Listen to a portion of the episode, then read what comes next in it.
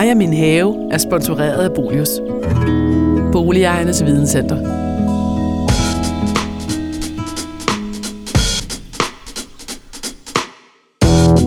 Velkommen til denne anden episode af Bolus podcast-serien Mig og min have, hvor vi i dag rigtig skal nørde græsplæner.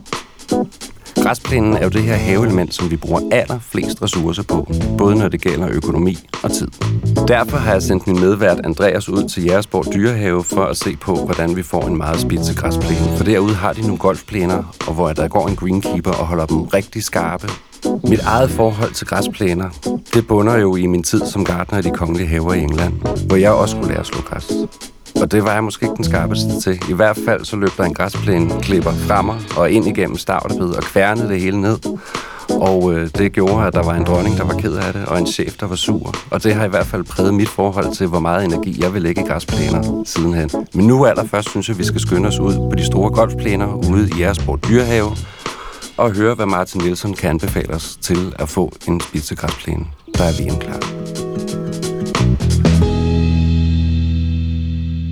Martin, du er greenkeeper her på Københavns Golfklub, som ligger ude i Dyrehaven. Det er i dag den 28. februar. Det er forår i morgen, men i dag der er det pisse hammerne koldt, for at sige det mildt. Vi skal ud og, og gå en tur herude på golfbanen og lære lidt om, hvad der skal til for at holde den her helt snorlige, perfekte øh, græsplæne og fairway og green og hvad der nu ellers er, som du jo står for herude i den her traditionsrige golfklub. Øh, så hvor er det, du er i gang med at tage os hen nu? Vi skal ud til vores tredje hul, som ligger øh, lige ved siden af sky- skydeisgruppen, som er en E60-gruppe, som har en, en god historie. Så, og så er der læ. Det blæser. Det var minus 9 grader i morges, så jeg tænkte, det var et godt sted at gemme os. Så, så er vi ude på banen. Man kan se lidt af golfbanen, og mange af de problemer, jeg har med at passe golfbanen, og udfordringer, som det hedder nu, øh, det er noget med hjorte og, og passe banen uden brug af pesticider. Det gør, at den her bane er unik, udover den er, det er Danmarks og Skandinaviens ældste golfbane, så er det faktisk også en med nogle ret store plejemæssige udfordringer. Men altså, stedet er jo fantastisk. Tænk at have arbejdsplads i Dyrehaven. Det vil sige, at vi kan faktisk vi kan lige skimte hjørnet af Eremitageslottet herfra, hvor vi står nu. Vi står lige ved, ude foran klubhuset. Øh, men skal vi, skal vi op, op til uh, E-gruppen der? Det gør vi. Vil du ud over sletten, hvor det er koldt, eller vil du følge trægrænsen? Skal vi, skal vi våge pelsen og gå ud over sletten? Ja, det gør vi. Og vi kan jo lige, som vi går og snakker her, så det er jo nok ikke de første, vi ser, men så ser vi lige to hjorte, der springer hen over dit pænt klippede græs. Ja. Er det dejligt at se på, eller bliver man sådan lidt, åh, oh, for pokker? Altså, hjortene er helt klart den største udfordring herude. Øh, men jeg vil næsten også sige, at hvis de ikke var her, så var det for nemt. Øh, så det, det bliver en religiøs ting at have noget med dem at gøre.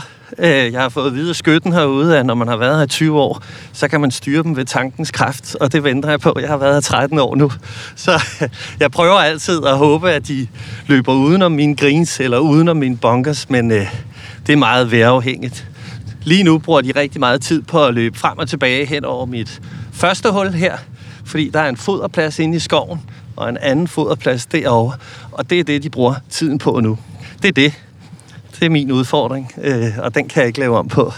Og vil sådan set heller ikke lave om på det. Og nu bevægede vi, vi gik på fairwayen her, hvor den var trådt helt, trådt helt godt ud. I roffen, Ja, som og, det hedder. Som det hedder. Og det er jo, som du, du har fortalt mig, at roffen, det er jo så ikke dit domæne. Nej, i dyrehaven her, der er roffen, det er et overdrev. Et umisteligt overdrev, så det er, øh, det er beskyttet ved lov. Så jeg må faktisk ikke øh, pleje det, som man gør andre steder. Øh, på andre golfbaner vil man måske klippe det, have et høslet her. Øh, men her, der er den fredet, der skal den stå. Og en af grundene til, at den er fredet ud over, at vi mangler overdrev i Danmark, det er de her ture. Det er om det er røde eller gule engmyrer, det kan jeg ikke huske, men de er fredet.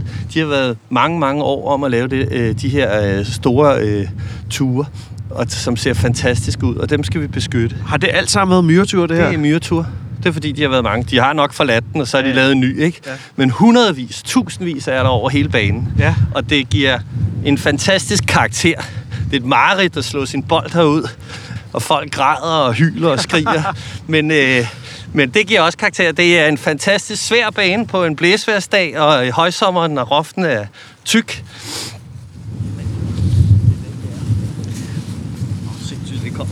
ja, virkelig, virkelig koldt. Nå, Martin, nu har vi øh, søgt tilflugt hernede ved øh, Skydeen, som har en, øh, har en historie. Historien er, at øh, den her gamle hule E, som er mange, mange århundreder gammel, den har været hul i mange år. Der var en skytte for mange år siden, som øh, enten var sløv eller lidt korpulent. Men han fik lavet øh, en dør, sådan så han kunne gemme sig her, måske på sådan en, øh, en februardag, hvor det er koldt. Og øh, trækgrupperne, de tiltrækker øh, hjortene, når det blæser, eller på anden vis, når de skal hvile sig. Så han stod klar her til at, til at skyde dem. Det var et af hans jagtområder. Dengang var der også masser af jagt på, på hjortene ude. Nu er den desværre ved at forgå rigtigt. Det er, det var sidste år, hvor den her del, den læser, men man kan stadigvæk se dørkarmen, hvis du lige øh, kigger på den anden side. Du kan lige se den fra din egen oplysning. Ja. Det, det der, det er dørkarmen. Dernede i bunden. Ja, det var der tilbage. Hold da op. Men da den stod op, den her stamme her, der var det ret tydeligt, Ja. at der har været en dør der i gamle dage.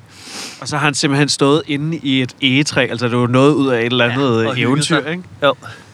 Og, og ventet på, at de havde glemt, at han faktisk står der hver tirsdag. Eller sådan noget. Men det er også en af de dejlige ting ved at arbejde herude. Det er, at det er et fantastisk øh, kulturlandskab med masser af historie. Og vi har øh, gravhøje herude, som vi skal passe på. Der er jo også særlige regler. Så, så igennem alle årene har der altid været mennesker herude. I dag er det så en offentlig park med næsten 8 millioner gæster. Primært på grund af bakken dernede. Ikke? Øh, og så bare en fantastisk golfbane heroppe i Nordenden. Nu kan vi gå over mod øh, hullet, så vi lige øh, her på grinen, så vi kan se, øh, hvordan sådan en ser ud ved vintertid. Og det er fandme med kortklippet græs, det her. Det er det. Det passer vi i 4,5 mm i sommeren, og når det er sommer. Så hver eneste dag, 6 dage om ugen, bliver det klippet i, øh, i under 5 mm, det vil sige under en halv centimeter. Øh, og det er ikke engang øh, kort. Der er kollegaer, der er nærmest dernede under 2 mm. Vi passer det lidt højere. Det passer til den græsart, vi gerne vil have herude. Øh, det har meget at gøre med, at vi ikke bruger svampemidler i dyrehaven. Så vi skal være lidt mere påpasselige og, pa- og passe efter noget andet. Men det er rigtig kort, men øh, de, det trives alligevel. Øh, der er rigtig mange maskiner til at passe en golfbane. Det er ikke bare at klippe, det er også at lufte, og det er børste, og det er trumle og gøde og vande.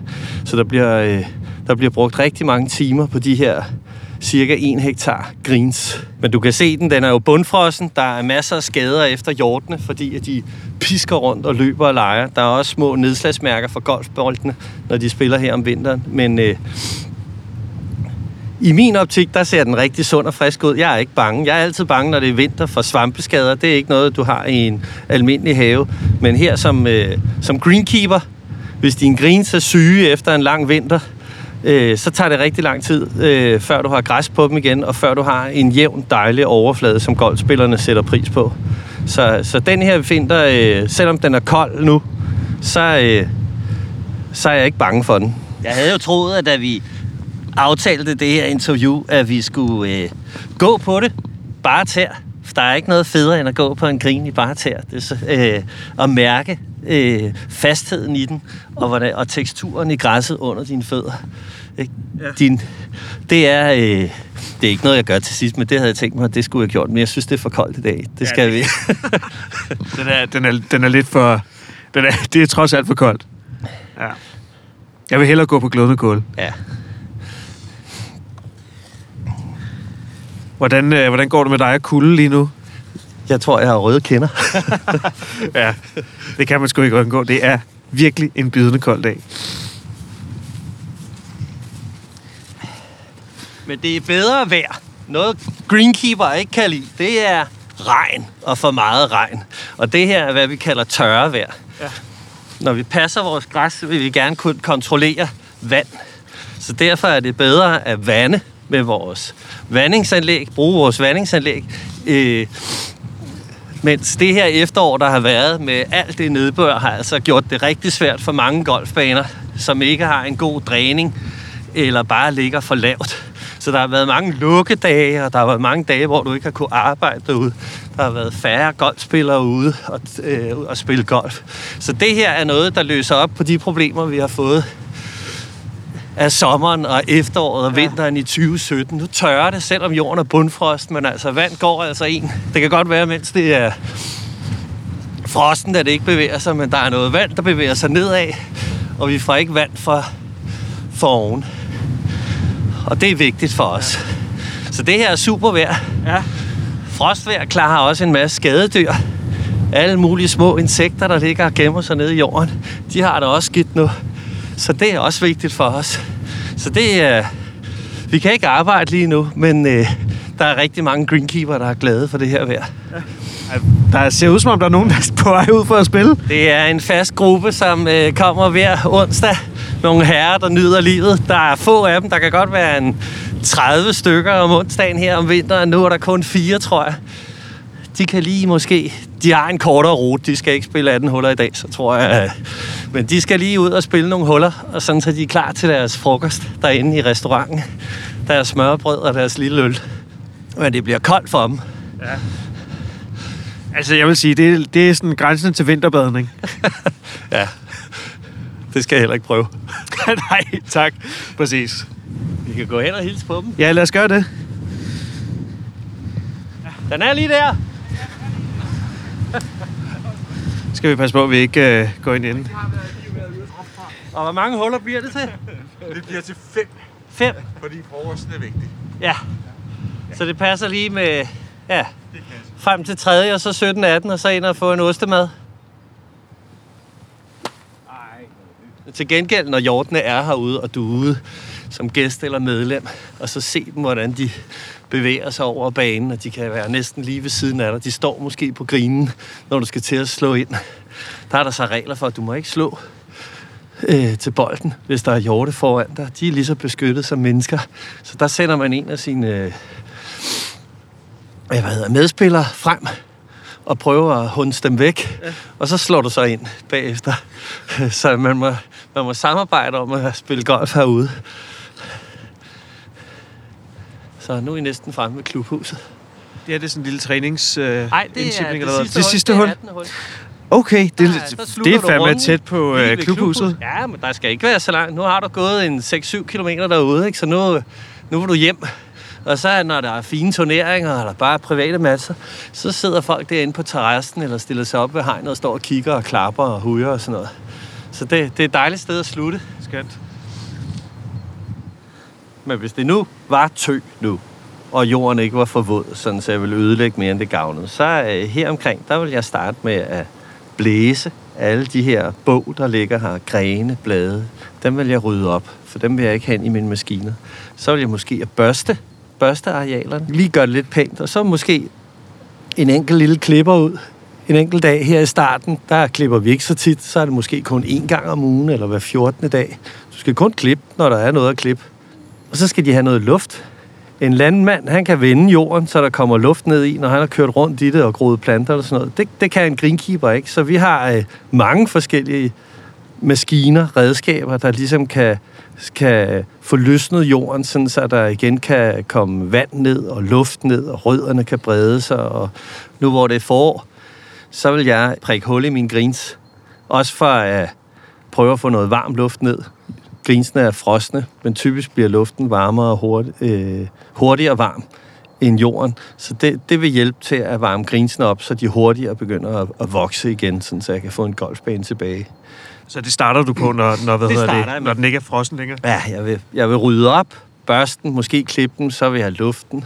Og så lige så, når der begynder at komme lidt grøde i det, så begynder jeg også at topdress. Det er nok en af de ting, som folk ved mindst om, men det er, at vi faktisk drysser sand ud på vores græsarealer. Og faktisk ret meget sand. Øh, og det er for at give en jævnhed. Jorden bliver jo ligesom kompakt, og selvom øh, at jeg, øh, jeg, jeg løsner den ved luftemaskiner og sådan nogle andre ting, så, så den der topdressing gør ligesom, at du øh, tilfører lidt mere luft og noget øh, i jorden græs vokser anderledes, eller det er en anden plante end, end, end træer. Der er et lille vækstpunkt, der sidder næsten helt nede i jordoverfladen, og det lille øh, vækstpunkt kan det faktisk skubbe op i takt med, at du lægger sand på, og det, øh, det er sundt for græsplanten. Øh, så, så det, er en, det er en rigtig vigtig ting i professionel plænedrift, at, øh, at, du, at du dresser med det her sand. Ja. Og så kommer jeg til at tænke på, hvad med øh, næring til det her græs, og vanding og alt sådan noget. Hvad, hvad, hvad gør man så? Nu har, nu har vi gjort den for ikke? siger vi lige. Så, har vi gjort. Så, så, så, så begynder den at blive lidt varmere. Øh, Så længe planten ikke vokser, så kan den heller ikke optage næring. Så jeg bliver nødt til at vente. Jeg skal styre mig og ikke bare pøse et eller andet på, fordi nu skal der ske noget. Så jeg typisk, så vil vi være henne, hvis det er varmt. Det bliver ikke i år. Men øh, lad os sige, slut marts måske, så vil det få en lille bitte kvælstofgødning. En lille tonic, en lille snaps, for lige at vende sig til det. Men den rigtige, den første store portion gødning, det får, og det er ikke meget, det får den måske i midten af april, måske starten af maj. Vi er meget konservative herude i den måde, vi passer golfbanen. Det er ikke det er traditionel greenkeeping, det her, så jeg prøver at få græsset til at gro så lidt som muligt. Det er ikke en produktionsfabrik. Jeg skal ikke gro en afgrøde, jeg skal bare få det lige akkurat til at gro så meget, sådan, så det kan reparere sig selv for, for spil og slid fra hjorte og nogle andre ting. Greenkeeper slider også meget på banen. Når vi klipper det, så skader vi det, og græsset bliver svækket. Så det er simpelthen at finde en, en hårfin balance af, af gødning. Så, så vi gøder ikke særlig meget, faktisk. Modsat, øh, hvad mange mennesker tror. Der bliver ikke brugt særlig meget. Jeg prøver at lave et så uproduktivt miljø som overhovedet muligt. Og det er jo dejligt. Så skal man ikke lave noget. Hvis jeg gav for meget kødning, så skulle jeg klippe hele tiden. Så jeg prøver faktisk at gøre det så nemt som muligt for mig selv. Og det passer rigtig fint med de græsser, vi prøver at have. Vi, øh, der er en græs, der hedder rødsvingel, som man også bruger i almindelige haver. Og det er den græs, der passer bedst til, øh, til de vilkår, jeg har herude. Det er et lysåbent areal, og det, der er tørt om sommeren. Og så bruger jeg ikke nogen øh, svampemidler, og det er den græs i dag faktisk i, under, i vores klima, som klarer sig bedst igennem uden at bruge svampemidler. Den bliver ikke lige så syg som de andre. Og den trives øh, ved, ved minimal brug af gødning og vand. Så det passer jo fint i forhold til, hvordan vi gerne vil have samfundet og vores natur- og miljøpolitik. Og så har vi så, lad os, nu siger vi så, nu har vi fået den op at køre, den her ja. græsplæne, ikke? Nu- så er det, nu, nu er vi til den daglige drift. Hvad skal, hvad skal der så ske der?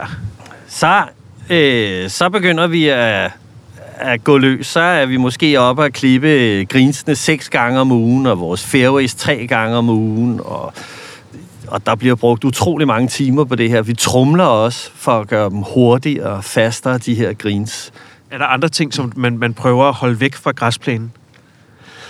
Ja, øh, muldvarpe, de kan jo godt lide øh, golfbaner øh, også. Øh, øh, de kan jo godt lide regnorme, og, og der er masser af regnorme også på golfbaner, men øh, muldvarpene, den prøver vi at holde væk. Vi har i mange år haft øh, hjælp af en pensioneret overlæge, som er, er medlem herude, som har passet dem for os. Øh, og og vi, vi bruger fælder, vi bruger ikke gift. Så det er simpelthen, øh, og det er at bruge mange fælder ad gangen. Øh, det er måske to-fire fælder per muldvarp, man ligesom mener, man skal fange, og gøre det koncentreret. Og det, det gør, at vi øh, kan holde bestanden nede her. I hvert fald lige i det her område. Der er tonsvis af muldvarper ude. De elsker at være. Men lige det, det rent golfbanen nære, der er vi faktisk ret dygtige til at holde dem væk. Og de laver jo skud. Jeg har engang haft et øh, uh, muldvarpskud inde på en grin. Uh, sådan lige 20-30 cm højt her. Det var en, en, en, en februar, efter vi kom hjem efter ferie og afspacering. Og så havde den været flittig og været inde på, på grinen. Så det, er den skulle bekæmpes. Ja. Den vil vi alligevel ikke have. Nej, trods alt. Og sådan en muldvarpeskud lige på green, det er lidt ligesom noget fra en tegnefilm, ja. Eller Caddyshack, eller sådan noget i den stil. Nu har vi også, vi har kommet til at snakke lidt om det her med, at vi er ude på den her meget kolde dag, og det er, jorden er bundfrossen, ja. Men det er jo egentlig noget, der gør en glad greenkeeper. Så jeg kan forestille mig, at faktisk, at lige nu, så håber du på, at det langsomt bliver tørrere, eller hvad hedder det, varmere, Uden regn. uden regn, ja, ja. Præcis. Det skal tø stille og roligt, og stadigvæk være blå himmel, og det skal blæse. Og så lige så stille skal vi komme op på en 6-8 grader der, og så regnen skal først komme et godt stykke senere, når jeg har brug for det. Og selvom vi har vandingsanlæg, vi har jo springerne, på hver grin har vi fire eller fem vander. Og du kan ikke få det i gang rigtigt med, med bare med sprinkleren. Du bliver nødt til at vente på, hvor herre at han øh, får den der dejlige nedbør. På det tidspunkt vil vi gerne have det. Så lige sådan omkring 1. april, der skal lige være en ordentlig chat. Ja, og så gerne sådan lige så sted, nogle små millimeter i løbet af ugen der igennem april. Det vil være rigtig skønt. Og så omkring 10-12 grader noget solskin. Så kommer vi i gang på en god måde. Og så kan I selv køre vandingen derfra. Så kører vi selv vandingen og styrer det. Det er jo også, at vi bruger vandingen til, til konkurrence mellem græsserne. Der er nogle græsser, du gerne vil have på en golfbane, og der er andre, du ikke vil have. Der er nogen, der bringer sygdom med, der er nogen, der er svære at passe, nogen, der vokser for hurtigt i forhold til, hvad du gerne vil have. Så, så der er mange, mange nuancer, når du er på så ekstremt niveau, som vi er hernede omkring 4 mm eller kortere. Så er det virkelig øh, fin mekanik, om man kan sige. Skal vi, gå, skal vi, nu går vi ind. Så vil vi gå ind og se på nogle maskiner. Ja. Og få varme. Selvom der er koldt også indendør i de der haller. Nu er vi ved maskinerne, og maskinerne i flertal, meget flertal. Der er mange. Har jeg måske for 6-7 millioner kroner maskiner til at passe en golfbane? Det er ret mange penge. Den her lille fyr, der holder her, den bruger vi til at klippe fairways. Dem har vi to af. Hver maskine koster en halv million kroner. Den, den anden røde maskine, der holder der, den klipper semiroft. Den er også, koster også en halv million eller? Ja, det er dem, vi bruger til vores grins og til vores forgrins. Det er dem, der klipper allerfinest. Det er de fineste maskiner, vi har. Det er dem, der kan klippe ned til 2 mm, hvis man satte dem i den klippehøjde. Og derover der står en ældre maskine. Den har så noget helt andet på. Den har nogle tromler. Det er nogle vibrationstromler. Den bruger vi så også til, til at trumle grinsene øh, flade. Så der er specialmaskiner. Hver eneste arbejdsopgave har en maskine. Og det er derfor, der er så mange maskiner. Altså, jeg har jo ikke alle de her ting. hvad, hvad pokker gør jeg? Hvis jeg nu gerne vil have sådan en græsplæne, som er sådan, ligner en fairway, hvad, hvad gør jeg så? Hvad kan jeg gøre?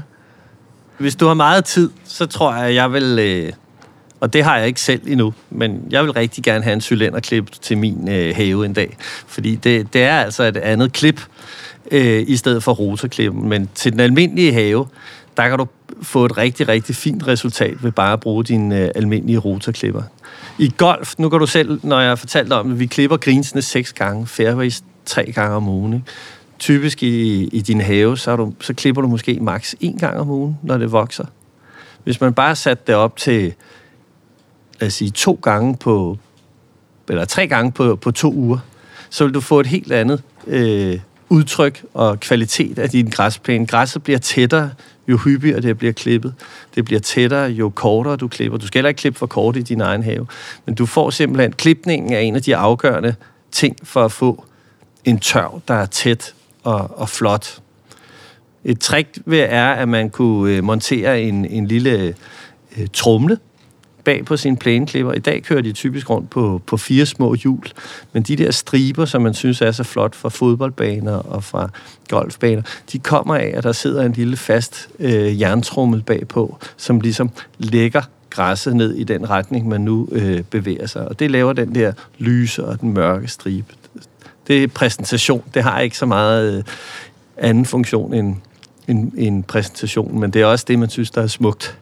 Man skal ikke gøde sin have særlig meget. Man skal gøde, for eksempel hvis der bliver spillet meget fodbold, hvis der er meget leg, det kommer, hvis det kun er en prydshave, så behøver du ikke særlig meget. Øh, du skal også tænke meget over, hvad du bruger. Når du går ned i havecentret, så er det NPK-gødninger, man, man, man køber. Men en, en græsplæne, en vi bruger næsten ikke noget fosfor eller kalium på vores bane, fordi der er ikke brug for det. Jorden har alt, hvad den har brug for, og græsserne trives ved kun at få kvælstoffen. Så, i, så i din have, så vil jeg gå efter øh, de rene kvælstofsgødninger, hvis de overhovedet findes. Men du vil aldrig nogensinde gå efter at få det samme udtryk som på fairway, fordi det vil simpelthen være for meget arbejde. Eller jeg gider ikke arbejde så meget i min egen. Når jeg er fri, så, så, så vil jeg have fri. Jeg, når det er sommer eller derhjemme, så, øh, så klipper jeg måske to gange om ugen, fordi jeg kan godt lide det er kort. Jeg kan godt lide, når jeg kommer ud i min have, at, at dukken forsvinder hurtigt, så jeg kan øh, tulle rundt i bare til eller spille fodbold. Så jeg kan godt lide, at den er kort og lækker øh, at gå rundt i. Det, det handler ikke om øh, mere input i form af vand og gødning og giftstoffer. Jeg bruger ingenting selv i min egen have. Jeg håndluer også der, eller lever med det ukrudt, der er. Det, jeg synes, det er spild af tid og ressourcer. Et godt trick til en have. Typisk så kommer folk og siger til mig, jeg har så meget mos i min have. Jeg siger, Jamen, jeg har ikke mos på min golfbane eller noget. Hvad skal jeg gøre? Jamen, jernsulfat, jernvitron, det hjælper, det kan det ikke lide. Men en anden ting, som vi greenkeeper har fundet ud af, det er faktisk at, at trumle, at jogge på mos om vinteren, når der er frost, er rigtig effektivt til at slå det ihjel. Så det er man, hvis man er ude og gå i haven eller noget, hvis man går hen til det der frostgræs der, og mossen, mosområdet, og så prøver at jogge på det, og så se, om, om du ikke kan lave, at der ikke sker en, en ændring i løbet af foråret, af, af mossen faktisk er, er blevet svækket af det. Det vil, det vil være en god ting. Men det, når, man, når man tænker over det så, er det, så er det faktisk ikke særlig meget, der skal til for at skabe en god kvalitet. Som ligesom understøtter det, øh, du gerne vil have ud af haven. Hvis du gerne vil have, at der skal være solsænger og fodbold og stangtennis og sådan noget, så skal du selvfølgelig klippe den. Hvis du gerne vil have en eng med, med blomster og sådan noget, så, så, så er det jo en helt anden måde, du kan passe det. Du kan, du kan passe den med le, hvis du har lyst til. I gamle dage, der, der passede man greens på St. Andrews op i Skotland med, med le.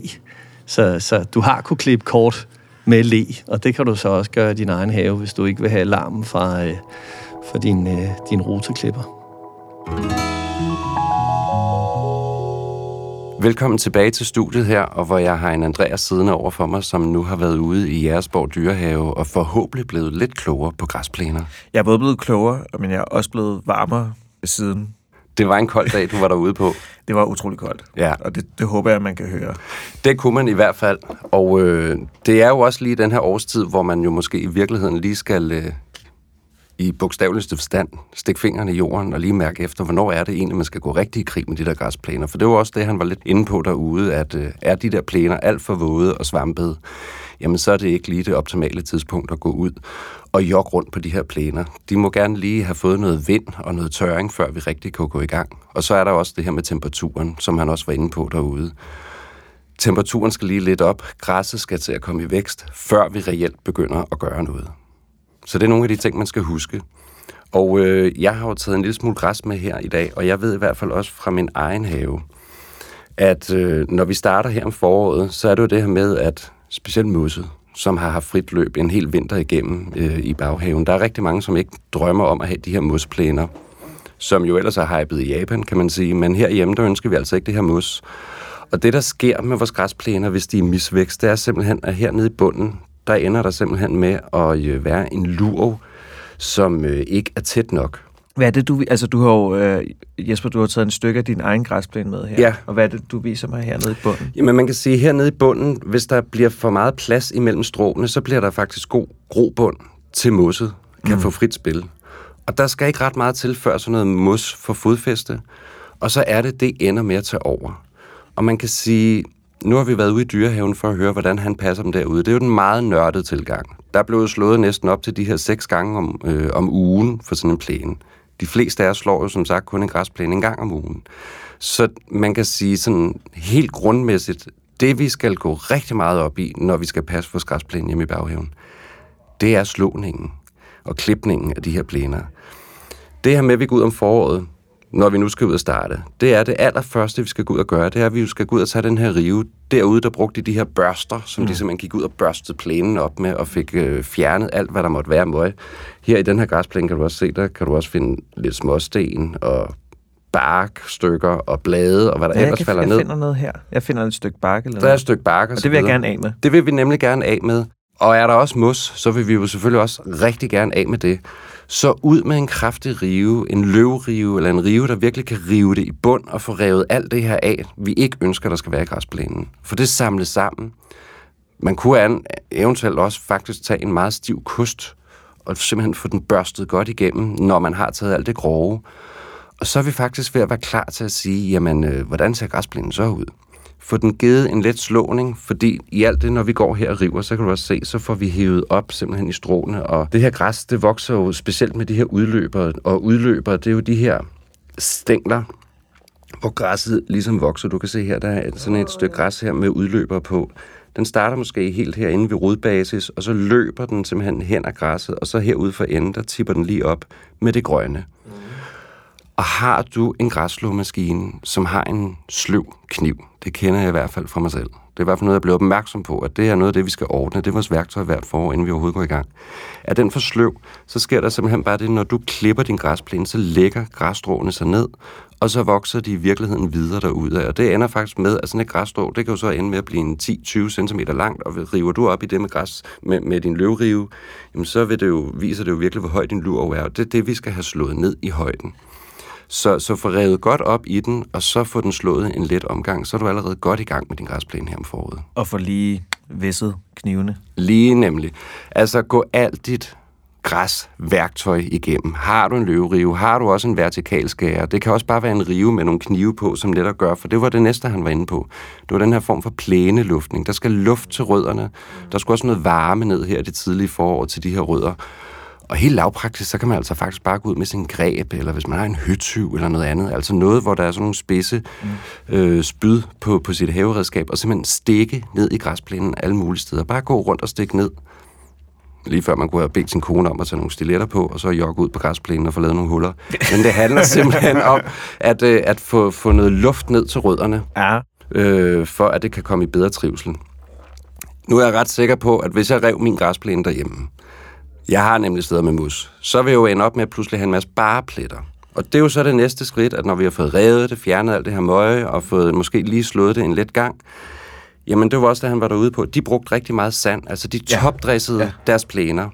Og øh, som haveejer, der plejer jeg så at sige, at det er jo fint nok at bruge det her sand, men man kan altså gøre det også med kompost. Og det vil sige, skal du topdresse din græsplæne, så tag måske 50% sand og 50% fint omsat kompost, uden for, for grove øh, stykker bark eller blade, der er tilbage. Det skal være helt omsat som det her, som er helt sort og omsat. Okay, så noget- noget helt fint øh, Ja, fint kompost. jord. Så har du kun øh, noget groft kompost, så får det lige sigtet igennem, ja. så du står med det fineste materiale tilbage. Og så bland 50-50 sammen, op i en trillebør, øh, og så blander du det her kompost med sand, og så lægger du altså sådan et tyndt lag ud over din græsplæne,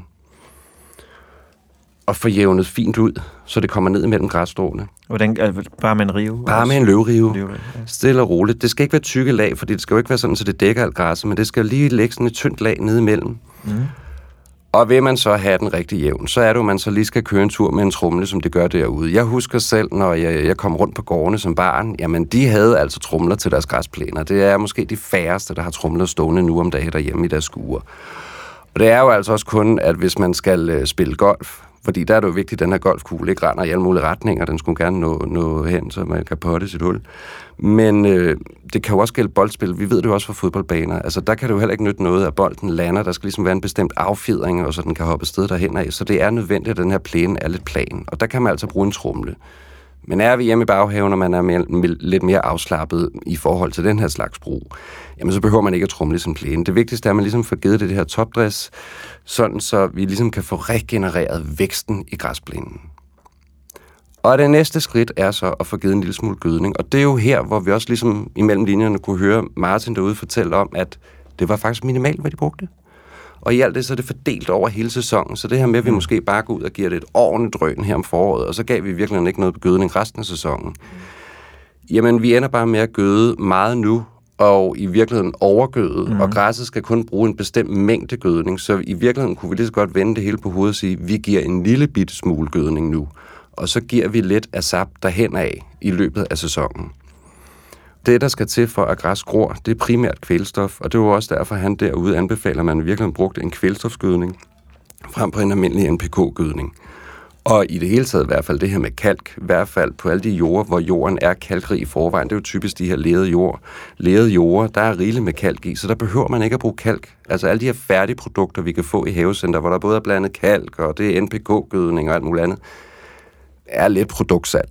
Så medmindre man bor over sådan i sydvestjylland. Ja, så behøver man altså ikke gå afsted med det her. Og i alt det kan man jo gå ud og måle for eksempel sin pH-værdi i sin græsplæne med, med øh, nogle strips, øh, som man kan købe på apoteket eller hos en materialist, og simpelthen tage en pH-værdi og sige, jamen, står den stadigvæk på 7, som jo er det neutrale, jamen, så er der ingen ko på isen. Der er ingen grund til at kaste kalk ud på en græsplæne. Okay. Og dermed kan vi jo spare nogle ressourcer. Allerede der kan vi spare en masse økonomi, hvis vi gøder lidt mindre og gør det lidt mere hen over sæsonen, spare lidt på kalken, jamen så, så, så kan vi lige så godt bruge de penge på nogle andre ting i haven.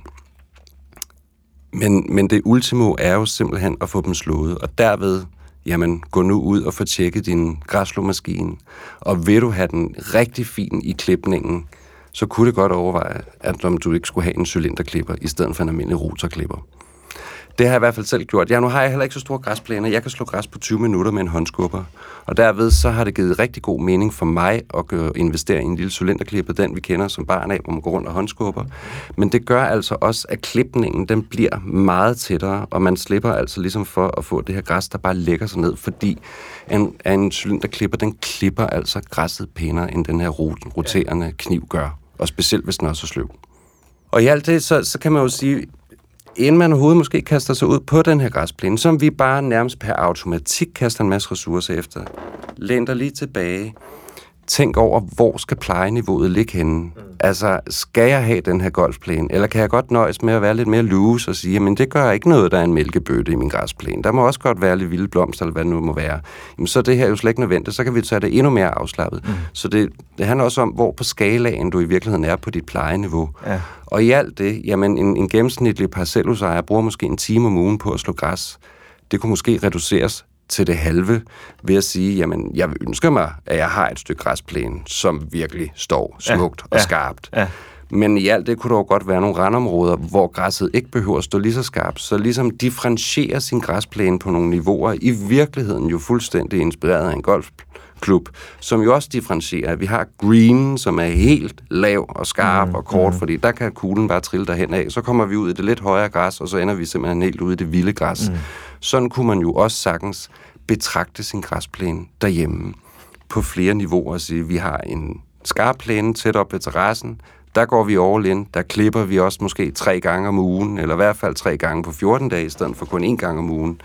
Og derved får vi allerede et græsudtryk, som er meget finere og meget mere afstemt i forhold til det. Og så kan vi have nogle gangstier eller andet, hvor vi siger, det bliver bare slået sådan lejlighedsvis, men det gør heller ikke så meget her, fordi der er ikke noget boldspil, der er ikke nogen aktiviteter, der gør, at, at det skal være i super vækst. Så der kan vi måske tage det lidt mere afslappet. Mm. Og oveni det mere, så har jeg jo i hvert fald hjemme i min have, fordi jeg jo rigtig gerne vil også have en masse blomstring i min have. Så det her med at bare have en stor flad plæne, der bare er grøn, som er meget stationært, jamen jeg vil gerne have blomster. Så i nogle af de her randområder, så har jeg simpelthen investeret i at lave det, der hedder løgplæner. Og det gør altså, at det her med græsslåning, det bliver minimeret endnu mere. For har du en løgplæne, som skal stå og blomstre her hele foråret, jamen de her løg, de skal op, de står jo allerede og er på vej op. Mm. De skal op og blomstre. De skal nå at trække ny næring ned til løgene, og det vil sige, at den første græsslåning, hvis du har en løgplæne, den ligger først hen i juni måned hvor vi jo ellers er allerede startet på græsplænen i marts og april måned mm. og maj måned. Mm. Så der kan du bare læne dig tilbage og sige, at de her områder behøver slet ikke at gøre noget ved. Så det er først, når løgene ligesom er ved at være visnet ned igen, at du skal begynde at slå det her høje græs de her steder. Og det kan du så gøre nogle gange i løbet af sæsonen. Det er nogle af de her måder, hvor du ligesom kan reducere dit arbejde og dit arbejdstryk i forhold til græsplæner, og, og i alt det så øh, få et lidt nemmere haveliv, og det er vist det, vi alle sammen er på jagt efter, kan man sige. Men det er jo så selvfølgelig også et helt andet udtryk, man får, ikke? Det er jo et helt ud, ja. andet udtryk, men, men man kan sige, selvom man kun har måske lidt græsplæne, fordi jeg har også de skarpskårende græsplæner. Jeg har sådan lige det her lille stykke græsplæne på, på øh, 3 gange 5 meter, netop fordi jeg gerne vil ud og gå på det her græs med mine bare fødder en sommermorgen, og hvor dukken også, som han er inde på derude, hurtigt forsvinder, så den skal være tæt klippet og skarp. Men resten, det får altså lov til at være lidt mere loose. Så kan man jo lege med, og det er jo noget af det, som der er rigtig mange haveejere, der nu om dagen øh, godt kan lide at lege med derude. Det er jo de her lidt mere vilde græs, blomsterenge, og det, det er jo inspireret af engen, det er inspireret af grøftekanten, det er inspireret af overdrev og strandeng. Og det er jo de her scenarier og sceneskifte, som vi godt kan lide at se på, fordi de har en eller anden form for romantik over sig. Mm. Og øh, der er altså mange muligheder, man kan gå efter. Den, men der bliver simpelthen produceret færdig frø, som har et forskelligt artet udtryk. Altså alt fra en naturengsblanding, som kunne være tilpasset, hvis du havde et sommerhus for eksempel. Ja. Havde et fritidshus, og der har du en græsplæne og tænker, jeg kommer op her uge efter uge og skal bruge al min tid på at slå græs. Det er det første, jeg gør, hver gang jeg kommer op. Lige nøjagtigt.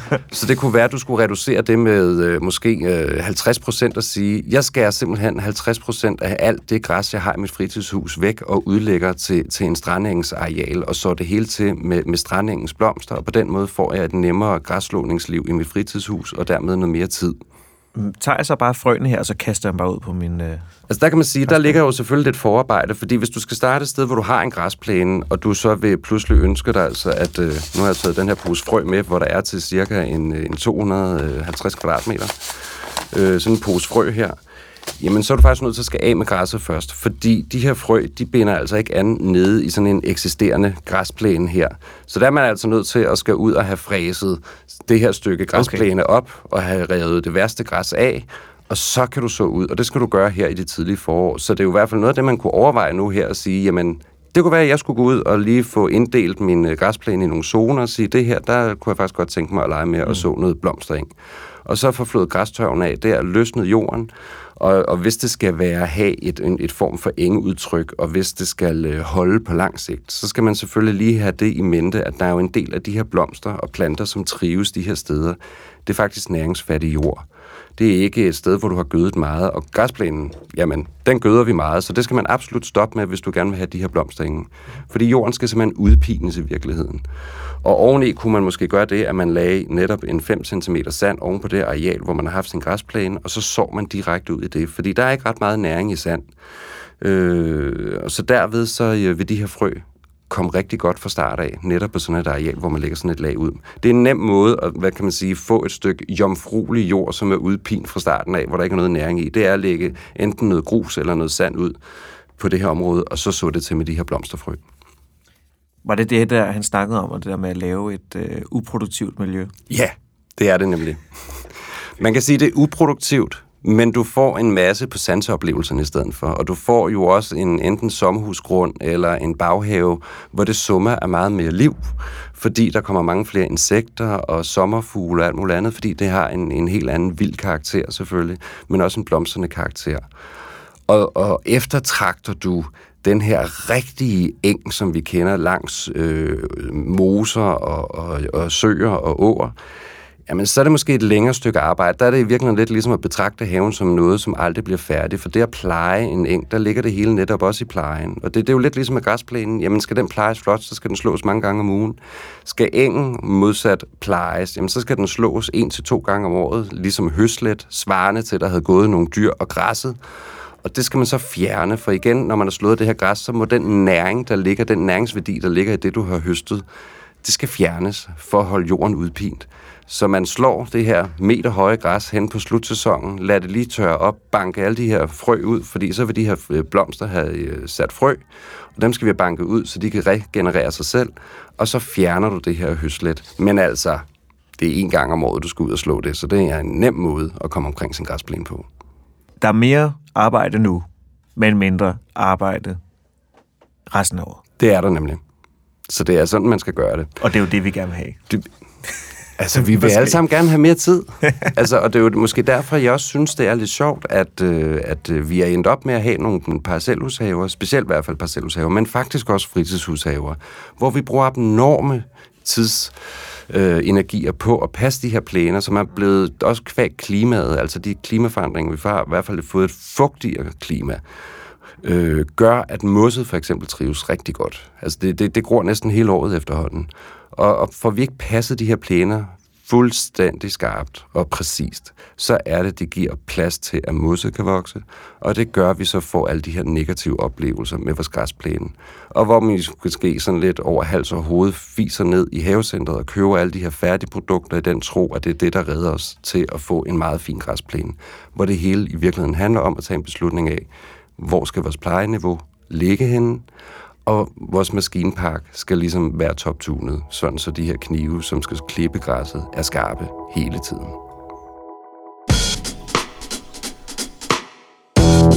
Jamen, så tror jeg sgu da også, at vi fik øh, rundet de der græsplæner på en rimelig nørdet vis, og øh, vi skal til at slutte for i dag. Men øh, jeg synes, du skal øh, blive hængende på vores podcast-serie og følge med allerede næste gang, fordi der, øh, der skal vi ud og stikke os. Vi skal ud og lege med roser. Vi skal ud og lære, hvordan vi forårsbeskærer dem, og hvordan vi får roser, der blomster en masse hele sommeren. Og forhåbentlig med heller ikke alt for mange lus.